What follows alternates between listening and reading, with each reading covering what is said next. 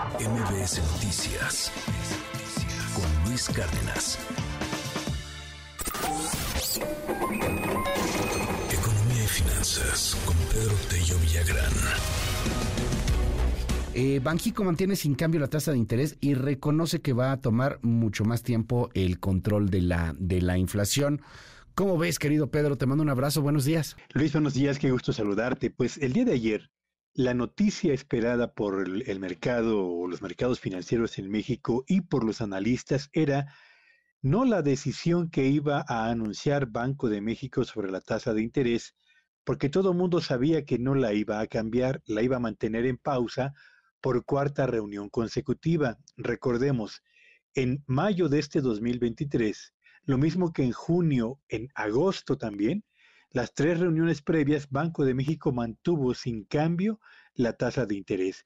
Lo interesante de la reunión que ayer tuvo o que finalizó y del comunicado de prensa que envió a los medios era cómo veía el Banco de México, uno, el panorama de la economía mexicana, dos, el futuro desempeño de la inflación, tres, los riesgos que se percibían en el horizonte para reducir aún más el ritmo de avance de los precios, y cuatro, cuándo se podrían empezar a enviar señales de un posible descenso en las tasas de interés. Estos eran los aspectos que más interesaban entre los analistas en función del anuncio que realizara el Banco de México. ¿Y qué fue lo que nos dijo el Banco de México? Yo diría que fundamentalmente lo siguiente. Primero, el panorama en la lucha contra la inflación, perdón, se ha eh, complicado y luce incierto en los meses por venir.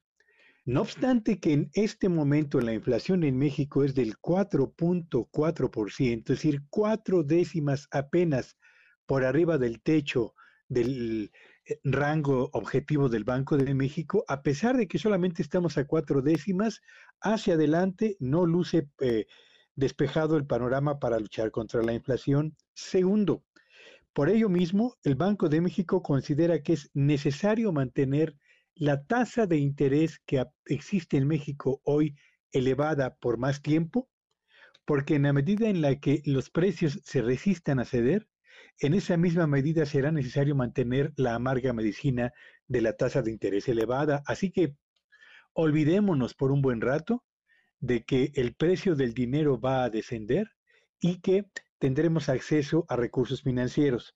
Tercero, y me parece muy importante, vamos a alcanzar una tasa de inflación del 3%, no en el tercer trimestre del año 2024, como originalmente lo habían pensado, sino hasta el segundo trimestre del año 2025.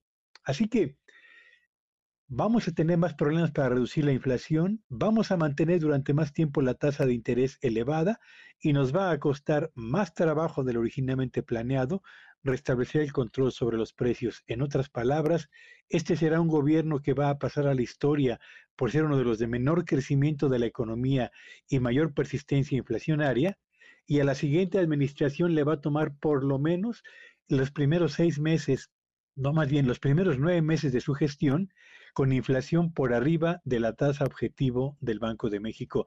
No pinta muy bien el panorama en materia de inflación, Luis. Definitivamente que no, querido Pedro. Eh, vaya, vaya tema ahí.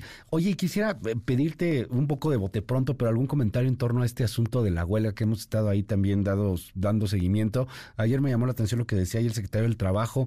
Sí, sí, a lo mejor de momento no ha tenido esa afectación, pero pues obviamente que en un mediano o largo plazo podría venir un buen golpe, ¿no? Eh, yo creo, Luis, que en este asunto de la huelga de las automotrices en Estados Unidos, por sí mismo tendrá sin duda alguna un impacto. ¿De qué tamaño será? Dependerá de la magnitud de los días que tarde en resolverse la huelga. Pero si agregamos al tema de los días que ya existen, más el número de plantas que están cerradas, más el problema todavía del paso de los camiones de carga de México hacia Estados Unidos en, eh, en Ciudad Juárez, que es finalmente el paso por donde van y vienen cerca del 40% de los productos que México exporta e importa a Estados Unidos, la suma de esos dos factores, Luis, ya representa ahora sí un problema potencial serio para la industria de autopartes en México, que es el más importante proveedor de los eh, automotrices norteamericanas, pero también para la industria automotriz mexicana, en la medida en la que la mayor parte de lo que en México se ensambla va hacia el mercado de Estados Unidos. ¿Habrá un impacto eh, eh, breve o corto? No, no, lo creo, Luis. Por lo pronto las empresas automotrices ya empiezan a tener problemas porque no llegan a tiempo sus vehículos y consecuentemente la cobranza se va a empezar a alargar. Gracias, como siempre, querido Pedro. Te seguimos en tu red. ¿Cuál es? Síganme en Twitter ayer y X hoy en mm. arroba Petello Villagrán y que tengan un espléndido fin de mes y de semana. MBS Noticias con Luis Cárdenas.